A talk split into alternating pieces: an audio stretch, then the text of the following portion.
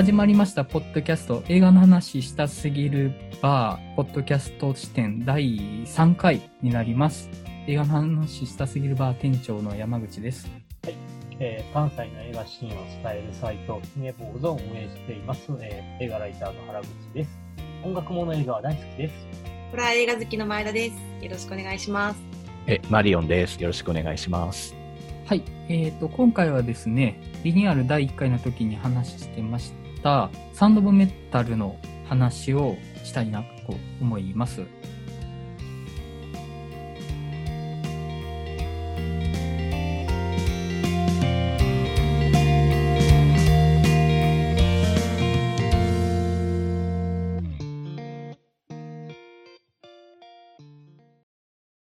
えっ、と、映画の概要、ちょっと映画 .com から引っ張ってきますね。えっ、と、解説。ベノム・ローグ・ワン・スター・ウォーズ・ストーリーのリズ・アーメットが主演を務め、聴覚を失ったドラマーの青年の葛藤を描いたドラマ。ドラマーのルーベンは恋人ルーとロックバンドを組み、トレーラーハウスでアメリカ各地を巡りながらライブに明け暮れる日々を送っていた。しかし、あある日、ルーベンの耳がほとんど聞こえなくなってしまう。医師から回復の見込みはないと告げられた彼は自暴自棄に陥るが、ルーに勧められ、ろう者の支援コミュニティへの参加を決意する。共演にレディープレイヤー1のオリビア・クック、テレビシリーズウォーキングデッドのローレン・リドロフ、007慰めの報酬のマチュー・アマルリック、監督脚本はプレイス・ビヨンド・ザ・パインズ、宿命の脚本家ダリウス・マーダー、Amazon プライムビデオで2020年12月4日から配信、第93回アカデミー賞で作品、主演男優、助演男優など6部門にノミネート、編集賞と音響賞の2部門を受賞したと。はい。で、今回、まあちょっとアカデミー賞視点のお話も交えながら、まあ、映画単体の話もしていけたらなと思うんですけども、アカデミー賞視点の話、マリオンさん、お言ってもらっていいです？そうですね。まあ、今年の、まあ、アカデミー賞のノミネート作品って、まあ、現時点で見れる作品が結構多い、うん多いんですよね。はいで、今回やっともう配信、サウンドオブメタルとか含めて配信ではうん。3本見ることができるので、ネットフリックスのマンクとシカゴセブン裁判と。なのでまあ、今回は Amazon プライムみんな入ってるってことで、サウンドオブメタルを見てもらおうかなっていう感じですかね。僕はもうちょっと、あらかじめ見ててめちゃくちゃすごい好きだったので、皆さんの感想もすごい聞いてみたいなと思って。はい。そうですね。えっと、ちょっと僕が見た限りですけど、ちょっと中盤ぐらい少し退屈したシーンはあったんですけど、ろう者の支援施設に行ってからはずっと面白かったかなっていう感じで、もうラストはすげえって、ラストは本当すげえってなりましたね。そうですよね。やっぱね。どうどうですか、お二人は？そもそもね、えっ、と、ミュージシャン、いわゆる弦楽器扱ってる人らも大変や思うんですけど、えっとねドラマって、えっ、と、左右の手、足が全て違うリズムとかを刻むので、一番、えー腰含めて体の負担がでかいポジションやと思うんですけども、うんうん。そう、だからその中であえてね、こう、耳の方を選ぶっていうのがまた面白くて、で、とで特に今回は、あの、音なので、えっ、と、せめて、えっ、と、PC のスピーカーしょぼいので、イヤホンで聞いてみてて、で、するともう音の変化が非常に面白く、ね、あの自分の感覚がおかしくなってないのは分かってるけども、ちょっとした錯覚、覚えるような、こう、そうまさし、あの、音響関係が起こっててよかったなと思うんですけども。本当音がすごいんですよね、これ本当映画館で見たかったなってぐらいの音の使い方が見事で、本当家で見るんだったらヘッドフォンとかイヤホンとかでこう見るのは絶対必須かなってぐらい、やっぱ音の演出はすごいですよね。私これちょうど今日の朝見て、見立てほやほやなんですけど、普段結構避けて通るようなジャンルなんですよね。こういう、なんていうんですかね。もう事前に重い気持ちになるのが分かってるような 映画はい避けがちなんですけど、本当にその主演のリザーメットの演技というか表情がすごくこう良くて、うん特にあの、え、これネタバレありですか？あ、えっと、まあ、見てる前提でいきましょう。はい。ネタバレします。はい。はい。なんていうんですかね。こう耳の手術して、はい。はい。耳の手手術して音が聞こえるようになった時のあの絶望感、うんうん。聞こえなくなる時よりもさらに絶望してしまううん。あの感じがすごく伝わってきて、で自分自身も全然その知識がなかったので、こういう風な聞こえ方するんだとか、なんか日常の雑音って、こんなになんかこう、なんて言うんだろう、愛しいものだったんだな、みたいなことを思いましたね。なんか映画見終わってから本当にもう窓の外のトラックの音とかが、なんか胸に来るような映画でしたね。まず思ったのが、イヤホンで見るのに結構特化してる映画なのかなってちょっと思ったりして、アマゾンが制作ですよね。はい。で、結構その配信でどう見えるかみたいな作品っていうのは狙ってあったのか、それとも普通に劇場公開を初めから目指す作品よりも、その配信を想定している比重が大きい作品の方が、この作品って作られやすかったのかなとはちょっと思ったんですね。で、確かに音がいい映画で、その劇場で聞くといろいろ違うのかなと思ったんですけど、その環境音とかいうよりも、耳が聞こえなくなった状態の耳鳴りであるとか、音が曇って聞こえる状態の、ちゃんと耳が響いてきてないというか、外側の音じゃなくて自分の中で鳴ってしまってる別の音みたいなの感じは、イヤホンの方がわかるなと思ったんですよ。で、結局その耳鳴りの音とかが外のスピーカーが聞聞こえてきても、それはそういう音が聞こえてきてるって感じだと思うんですけど、イヤホンやと割とその直接的に鼓膜よりその内側に聞こえる音に近く感じるなと思ったんで、その耳が聞こえないことの感覚みたいなのが結構シンクロがしたんで、そこの感じっていうのは結構イヤホンで聞きながら見たからこそかなっていうのはちょっと思ったりはしたんですよね。うん。なんかこの制作体制だがこそ、まあ、だからこそできたというよりは、だから作られやすかった作品なんじゃないかなってちょっと思ったりとかはししましたね。うん。本当主人公の同じようにこっちも耳が聞こえなくなったいう風に感じるみたいな、本当に感情移入というか、するような映画だったので、特にやっぱ、ろう者のコミュニティに入った時とかって、最初はやっぱ彼視点だと全然音聞こえないんだけど、ふとこう客観視点に変えるとめちゃくちゃ騒がしかったりとか、うん机バンバンこう叩きながらとか、リアクションしながらの音がめちゃくちゃ聞こえるとか。あと、手話も、最初はやっぱ手話わからない状態だけど、だんだん手話分かってくるごとに、字幕もちゃんとついてくるとか。そういうあたりのめちゃくちゃ行き届いてて、すごくうまいなって思ったんですよね。あの、初めてのロアショコミュニティで初めて撮る夕食の時の孤独感やばかったなと思って。そうですね、そこ。あれ、うんあ。の、何も、何もわからないっていう。そう、あの、同じ状況の人たちが集まってるのに、こ孤独を感じてしまうっていうのが、すごいここ疎外感がきつかったですね、あれはまた、その自分が、その、失って何かにここに来たっていう感じで来てるから、もう、その、より絶望が深いというか、そうですね。そうです進んできてないもんね。うん。あれあそこは結構エグかったですね。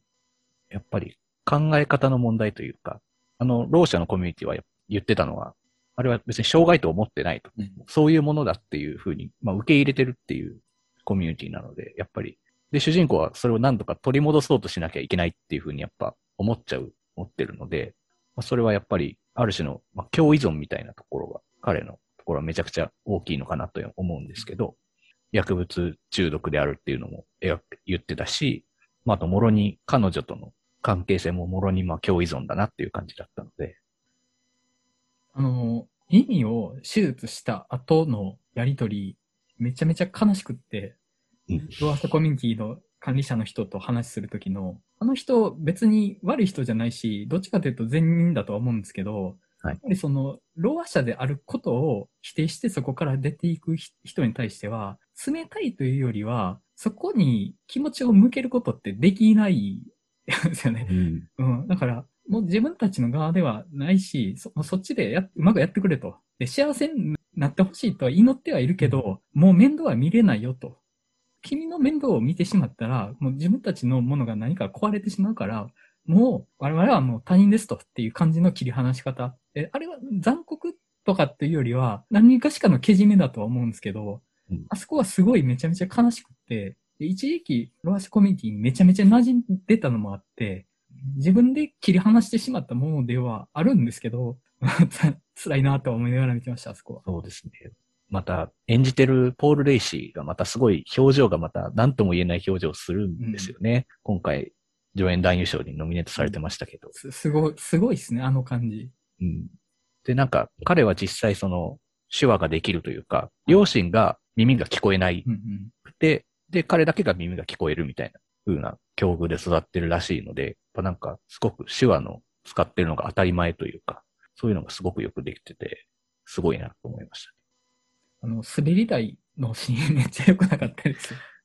いいですね。なんかの授業かな？授業みたいなの抜け出した子供を追って、滑り台に二人で上と下とで、そう滑り台の滑る部分を叩いて、その振動を確かめるっていう。耳で感じれなくなったけれども、まあ音が確かにあって、自分はまだ感じれるみたいなことをもう一回確認すると。で、それを、ろう者の子供ともその共有して通じ合えるみたいなものを確認するしみたいなあのシーンめちゃくちゃいいなと思って。なくしたものも取り戻したし、新しいところにも行けたっていう、そのなんか同時に二つあったなって思ったんですよね。なんそこがすごいいいなと思って。うん。で、そこから結構、あのコミュニティ内で仲良くなるまでのシーンって割と飛ばしてるというか、あんまり過程ないんですよね。その手話が上手くなっていくとかってシーンなかったんですけど、逆にそれが良かったなと思って、結構テンポよく過程を見せる映画とかもあると思うんですけど、逆にその間が全くないことで、その、そこにあった努力とか苦労みたいなのを想像させるみたいな感じがあったなと思うんですよ。それはなんかトントン拍子で、そのテンポよく何かを覚えていくシーンがあるよりも、いっそ何もない方が、その時間ってすごい重いものなんじゃないかなっていうふうにが見えたんですよね。そこも含めて直後からのシーンすごく良くって、あのコミュニティに入った直後が本当にもうやさぐれ続けてるシーンがしばらく続いてたから、ちょっとここ僕だれて休んじゃったんですよね、見るの。で、そこから先は割とぐいぐい見れたって感じはありました。やっぱ聴力を、まあ、取り戻すってから、彼女に会いに行くシーンの、はい。なんか、ものす、まあさっきもね、ちらっと言ってましたけど、ものすごい悲しいというか、あ、もう、共依存からもう離れてしまったんだ。もう依存できるとこじゃなくなったんだなっていうところを、もう嫌でも見せつけられるシーンだったので、めちゃくちゃ辛かったですね。本当に。またあのノイズ混じりっていうのがすごく嫌で、嫌で嫌でしょうがないっていう。結構私その精神がガキなんで、なんでそうなるんってめっちゃ、なんやろ、全然わからんくて、どうしてそこで彼女と別れなきゃいけないのかっていうのが、1ミリも理解できなくて、ちょっと、もう嫌だ嫌だっていう気持ちしか、なんやろ、うん。本当に、なんて言ったらいいのかな。まあ、多分それによって変わってきたものっていうのがあるのはうん。わかるんですけど、悲しすぎるというか、その、うん、自分、誰のせいでもない外的な変化によって別れなくてはいけないことっていう設定が悲しすぎるよなと思って。うんあそこも僕ちょっと心の動き捉えきれなかったんですけど、あの彼女が手をボリボリって書いたのってあれなんか関係あるんですか？あのリストカットの跡が残ってましたよね。はい。まあ、がすごくやさ、まあ二人ともやさぐれて、うん。まあ多分お互い必要としてないと多分生きていけなかったんだけど、で、いざ、まあ、ろう者のコミュニティ片方は行って、片方は実家に戻ってってしてみて、で、また戻ってみたら、もう実家の方で完全に馴染んでるじゃんみたいなうん。ところですよね。うん。で、自分の耳も元に戻らないっていう、もう完全にあの頃のようには戻れないんだっていうところうん。がやっぱ大きいんじゃないかなっていう。うん。うん、完全に依存できませんよ、そこはっていうのがもうはっきり分かってしまったっていう絶望というか。なんかもう興味なくされてる展開あるんじゃないかなってちょっと思ってたんですよね。うん。相手、ルーに。で、そうじゃなかったのが逆に絶望っぽいなとはちょっと思って、うんいっそ捨てられてて憎めたら割り切れたんじゃないかなっていうのも思ったんですけど、ね。お互いまあ、愛着というか、思いはあったけど、違うよねって、もう戻んないよねっていう感じ。なんかあの、父親とのフランス語の歌を歌うシーンとかのあの、うん。なんか、なんなんでしょうね、あのちぐはぐとした感じ。別にそんな歌うまいとも僕思わなかったんですけど、さらにそれがノイズ混じりで、自分の、もう全部壊れてるなって感じだったんですよ、あのシーン。自分が知ってたもの全部は壊れてるなってなってて、彼女のこんなとこ知らなかったよってもうなってるし、もうそれがもう一発でもノイズ混じりの音としてわかるっていうのがもうすごくうまいし、すごく嫌ですよね。めちゃくちゃ切ないし辛かったです、本当にあそこ。マリオンさんの好きなすれ違いですね。そう、まあそう、そうですね。すれ違いっちゃすれ違いですよ。そうですね。うん。けどまあ、それを経て、じゃあ彼はどういう選択をするのかっていうので、もちろんあのノイズのまま一緒に生きていくことも多分できるとは思うんですけど、まあ、でも彼が選んだのは何も聞こえないところに行くっていう、まあどうやってその自分の心の安寧というか、なんか、よりどころみたいなのを見つけるかみたいな。自分の大切なものがなくなった中で、どうやって見つけていけばいいんだろうみたいな映画だったなっていうふうに思ってて。まあ、それはたまたまでしょうけど、今年ののアカデミー賞のノミネーションで言ったら、ノマドランドもそれにちょっと近いような気がするし、そういう、ちょっとメンタルヘルス的な意味だと、まあちょっと自分探しというか魂の話みたいなのって今結構タイムリーなのかなっていうのはすごく思いました。ノマドランドの方がまだ救いがあったような気が。うんノマドランドまだ、その、めちゃめちゃ貧しいし苦労はしてるけど、その常にその自分を支えうる経済状況とかよりはるかに大きいものが自分の目の前には常にあるって信じれる状態の中で生きてるから、うんなんか最後の背骨みたいな部分は折れないと思うんですよね。やっぱあれが。でそこはすごい確かな何かを持って生きてるなと思うんですよ。あの、季節労働。アメリカ全国回りながら季節労働してるって言い方も。でこれ、本当全部なくしてるので、そのそうですね。何が支えになるかももはや保証されてない状態ですよね、ラスト。はい。もうあの、あのラストね、ほんと好きで、ノイズマーチンよりはもういっそ全部外して、もう無音になると。で、そしたらちょっと楽になってるっていう。でも、そっから先の保証何もない状態なんですよね。で、多分あの、ろう者コミュニティにももう戻れないしうん、イニシャにはもう戻れないし、おそらくその実家とかの確かなものはないだろうから、今からやることも何も決まってない状態ですよね。でも、あの、ただ今、救われたような気がするっていう、何かだけはあるっていう状態のラストっていう。あれ、僕めちゃくちゃ好きで、めちゃくちゃ好きで、あの、めっちゃ話ずれるんですけど、はいあの、巨人の星のラストがあれなんですよ。巨人の星のそうなんですか？めちゃくちゃ好きで。えっと、巨人の星のラストって、あの、星ヒューマが利き腕の神経が壊れて、もう野球を続けるどころか何も握れなくなるんですよ、片腕が。あで、自分が、あの、ずっと巨人の星になるっていうことを目指してきてたけど、もう野球はできないと。で、さらに自分の経歴って、星ヒューマって高校中退なんで、中卒なんですよね。で、学歴もないし、何もないんですよ。野球以外何もなかった人間が、野球をなくして、さらにそこから先の生活も保証されてない状態だけど、もう巨人の星を俺は目指せないけど、別の星を探そうって言って終わるんですよ。まんま一緒というか、似てますね、すごく。リズムがね、全く一緒というか、その、何もない。これまで積み重ねてきたものさえも何もなくなってる状態。だけど、前を向いてる俺だけが残ってるっていう状態なんですよね。うんそこにある、もはや希望というにもあまりに不確かなものなんですけど、それだけは確かにそこにはあるっていう、その感じ。あのね、めめっちゃ好きなんですよ。めっちゃ好き。めっち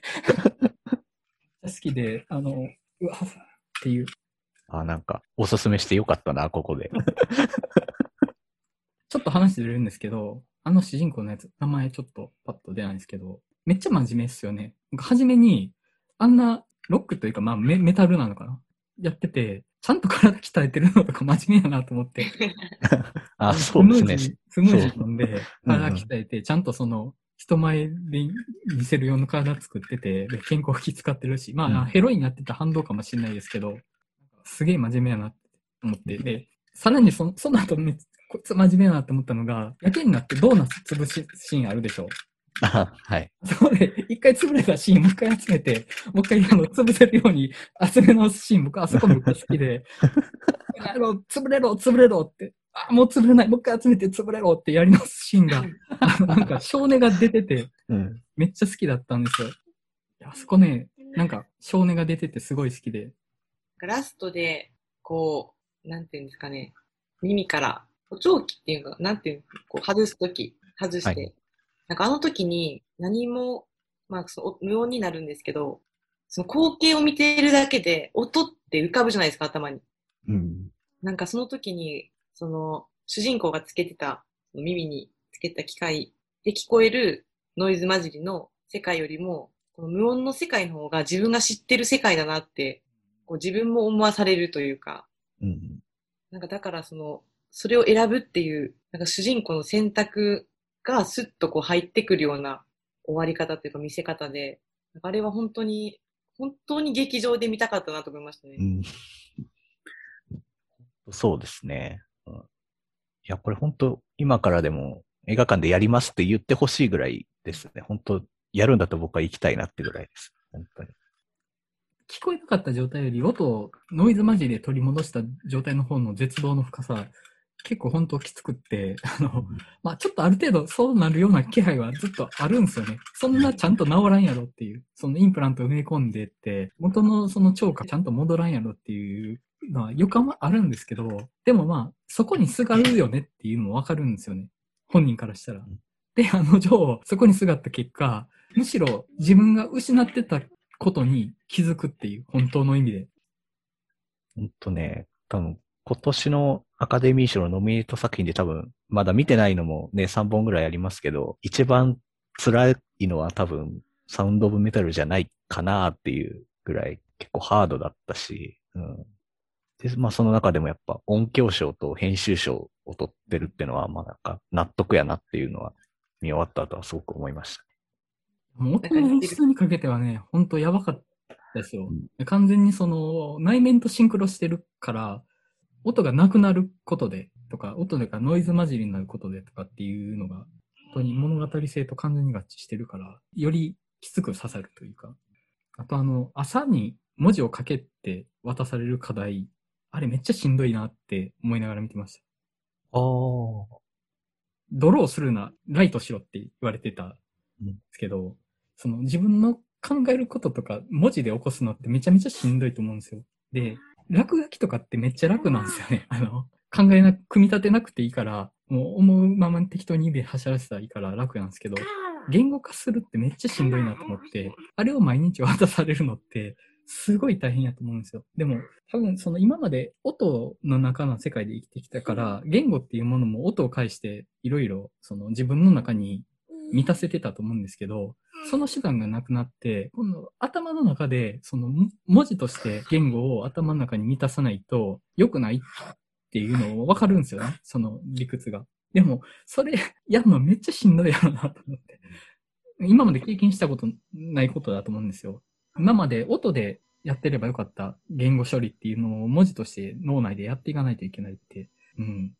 あそこで、あの、最初書き殴ったのが、左手で書き殴ってたから、はいい、わゆる平行きの、こう、頭の回転の違いとかのが、こう、こう、巧みにある種の表現してたのかなと思うんだけど、うん。ああ左利きやーと思って。はあそ、あそこでこう、どう書いてたのかね、ちょっとこう見とれたらよかったんやけど。ちょっと結構書き殴ってたから、ちゃんとは見切れてなかったですうね。ん。マープラ制作ってすごいですね。もう、うん。本当にすごい時代になったなとか思いながら。そうですね。クオリティがすごい。ちょっと数年前にその、アマゾンとかネットフリックスがアカデミー賞レースに入ってきたな、みたいな、ちょっと騒いでた感じだったのに、もはや普通？普通にいる？状態になったなと思って。まあね、今年は特にね、配信ものがね、多くなって。まあ、その状況も、どうしても世の中の状況も加味してですけど、これきっかけにどんどん当たり前なものになっていくだろうなっていうのは、さらに加速する感もありますね、本当に。そうですね。うん。そうですね。たまだ、ノミネーションではいっぱい入ってるんですけど、まだ作品賞は取ってないっていうのがあるんですよね、実は。配信系って。だから、多分そろそろそういうのが出てくるんじゃないかなっていうのは思いますね。なんか、僕も毎年アカデミー賞の受賞予想とか、そういうのするのが楽しみな人なので、なんかそういう意味でも、配信系のは受賞式前にも見れることが多いので、ちょっと積極的に追いかけたいなとは思ってるんですけど。ね冷静に考えると、投票する人らも、ちゃんと配信の作品を見てるんだろうなと思いつつ、そこは適当でないことを願いつつ、いや そうですね。。あの、なんかアニメは適当に入れてるみたいな話ありましたけどね。まあ、そう。まあ、そうですね。なんか、アニメに関してはちょっとディズニーしか見てないんじゃないって感じは、まあ、否めないんですけど、正直。多分今回のこれなかったら見てなかった作品なんで、よかったですね、本当に。あ、よかったです。それは。なんかあるかな。ルーの実家行った時の雰囲気めっちゃ嫌っすよね、あれ。お父さんとのやりとりとかほんま嫌な。な、なんだろう、あれ、あれマウントっすよね、お父さんの、お父さんのマウントですよね、あれ。そうですね。娘のこと、ちゃんと最終的に面倒見れるの俺ですけど、みたいなマウントをいきなり食らうの。なんかめちゃめちゃありえやなと思って。また、演じてるのが、マチュー・アマルクって、まあ、なんか結構たまによく見る人やったんで、あ、この人がお父さんやったんやっていうちょっと驚きとかも含めて、めちゃくちゃこう気取ったフランス人感というか、別にあれフランスなわけじゃなくアメリカ内のまあ、そういうハイソなコミュニティってことですよね。ああ、まあまあそうですね。うんそれは。いや、でも、アメリカのあのフランス語、平然と 会話してる一家、だいぶまあ、シャラ臭いっちゃ、だいぶシャラ臭いっすね、あれ。うん。ああ、まあ、フランスやからある人はカナダをケベックからっていう感触もあるけども。うん。ああの、耳聞こえなくなったの言い出さないのとかリアル。自分でも絶対言わんやろなって思いますね。言い出せないですよねうん。もうしかも、耳が命みたいな職業じゃないですか、もう。ドラマーっていうかもう、ミュージシャンって。もうそれがいきなり耳聞こえませんって、まあ、だいぶ痛いですよ。あ、そう、だからライブのところで、最初、いわゆるイヤモニをしててんけど、聞こえなくなって、あの、2、3回目ぐらいからもうイヤモニをしてなくて。うんうん。ああ。うん、確かに。片方、あの、カメラ片方だけやったから分かりにくかったんやけども、おおそらくしてないんだろうなって、もうやっつけても意味ないから。っていうところの、うん、があの、音楽のライブ的な様子を見ると、またそう、興味深くて。ああ。あの、いわゆる、あの、いわゆるステージの上っていろんな音が広がってるから、もう、もう一個のギターの音を拾うためにイヤモニをしてるわけなんだけども、もうそれすら聞かなくていいやっていう状態になってる。で、最終的に自暴自棄もね、投げ出すっていうのは、説明って思いながらもうね、そこは。はじめ、ライブ中に大失態すると思ってたんですよね。うだからもうそれは、が怖くて怖くて。まあ幸いなんかその、一旦終わってから出ていったみたいな感じだったから、あ、なんか、やばい感じじゃなくてよかったなと思ったんですけど、その歌終わってるのに鳴らし続けるとかなったらどうしようかなと思って、見てるこっちは逃げたくなるようなことが起きるんじゃないかなと思ってたんですけど、あ幸いそこのきつさはなかったですね。ね、だからドラムソロプレイでいくらでもごまかせるからね、言うたら。あ、確かに確かに。ああ。あの、セッションのあいつみたいなことですね。まあまあ、そうですね。うんあれ終わってんじゃねえのって感じだけど、なんかドラムソロですみたいな感じでやりきるみたいうん、そうそうそう。うん、だから、どないでもごまかしはあって、うん、ギターの音と合ってないっていう事態なら限りは。彼女のあの音楽の路線の変え方は、あれは何なんですかね？な。そうですね。うん。いわゆる元がハードコア的なところがもうミ,、ミニマムな音楽になって、うん。あれ結構コンビ組んでた身としては辛いというか、あの、本文がこっちではなかったのかみたいなあの、結構辛いやろなと思って。で、どんどんその自分が知らなかった引き出しを出してくるから、めちゃめちゃあれ寂しいやろなって思いながら見てましたね。あ、なんかその、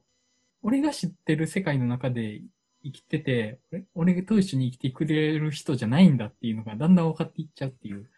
あれ、で、それ、あれ、あの、いわゆるインターネットができるパソコンが、あの上の階しかなくて、うんはい。周りの目を伺いながら、まあ言ってるのは分かってんねんけど、途中、え、何度か言って最後に、あの上のドアが閉まってて、はい。下から上がるってとこ、あ、あのあたりで、実はこう上に行ってるのがバレてるのか、うんぬんが結構こう見ながら、こう、ある種の緊張感があってんけど、はいはい。そう、あれのがどうなんかなっていうのあれ、バレたからってどうなるかとかあんまよくわかんないから、そこまでそこのスリルあんまなく見てましたね。いや、でもあれが結局、そう、唯一彼女との通信、あの、連絡手段ではあって。はい。で、あとその横にあった、えっ、と、音声を文字に変えての、なんかこう、で電話する仕組みとかの。そうだからあの辺のこう、ログ的なもんがあったんかなと思いながら。確かにあれないと無理ですもんね。そうです。電話はできないですね。あれがないと。最近、あの、ローアの映画監督が撮ったドキュメンタリーとかを見ててお、あの、まあ、そえっ、と、日本の監督なんですけど、まあ、その方とも、あの、インタビューとかしたことがあって、結構、あの、ああいうシステムって、なんか、結構日本でも用意されてて、うんうん。結構あれは大々でみたいですね、ああのシステムは。なんか結構間に仲介人を介してのシステムとかいろいろあるみたいで。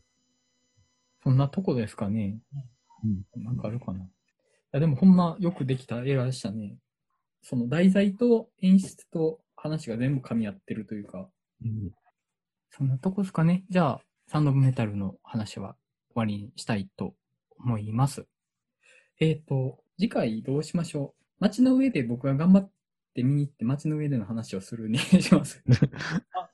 山内もけあの、こ今週末、出町座小森ゆうたんは。頑張って行ってみたいかなっていう。うん。出町座に電話予約をぜひ。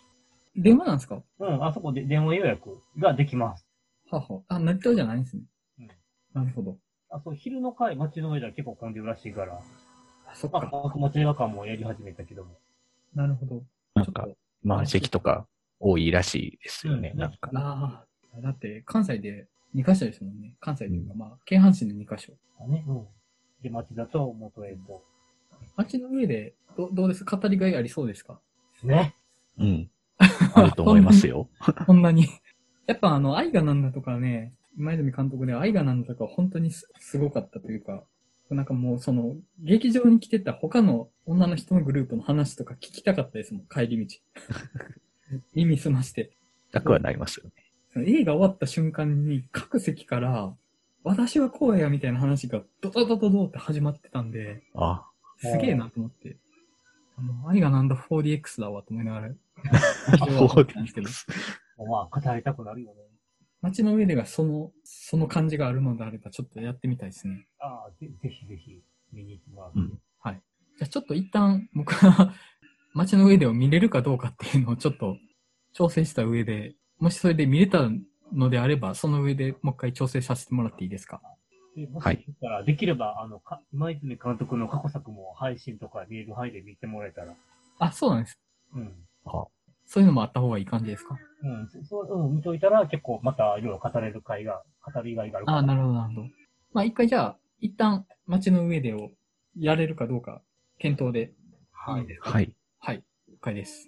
じゃあ、そんな感じですかね。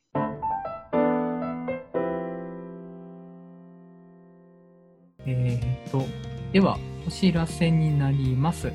これまでも月1開催してました、大阪の南森町にある、えーと日替わり店長が、えーとイベント形式のカフェバーを、えーと開く、えーとお店、週刊曲がりにて、映画の話したすぎるバーを5月も開催させていただく予定です。日時が5月の29日の土曜日。今のところ16時、20時の時間を予定してます。緊急事態宣言やま感染拡大状況によって、えっと、時間の変更、あるいは中止になる可能性もちょっとあるかなとは思ってますので、まあ、オープンの最新の情報は、週刊曲がりの SNS などで確認していただけたらなと思います。はい、お知らせ以上です。では、映画話したすぎるバー、ポッドキャスト視点第3回サンドブメタルの回をこれにて終わりたいと思います。それではまたお会いしましょう。さよなら。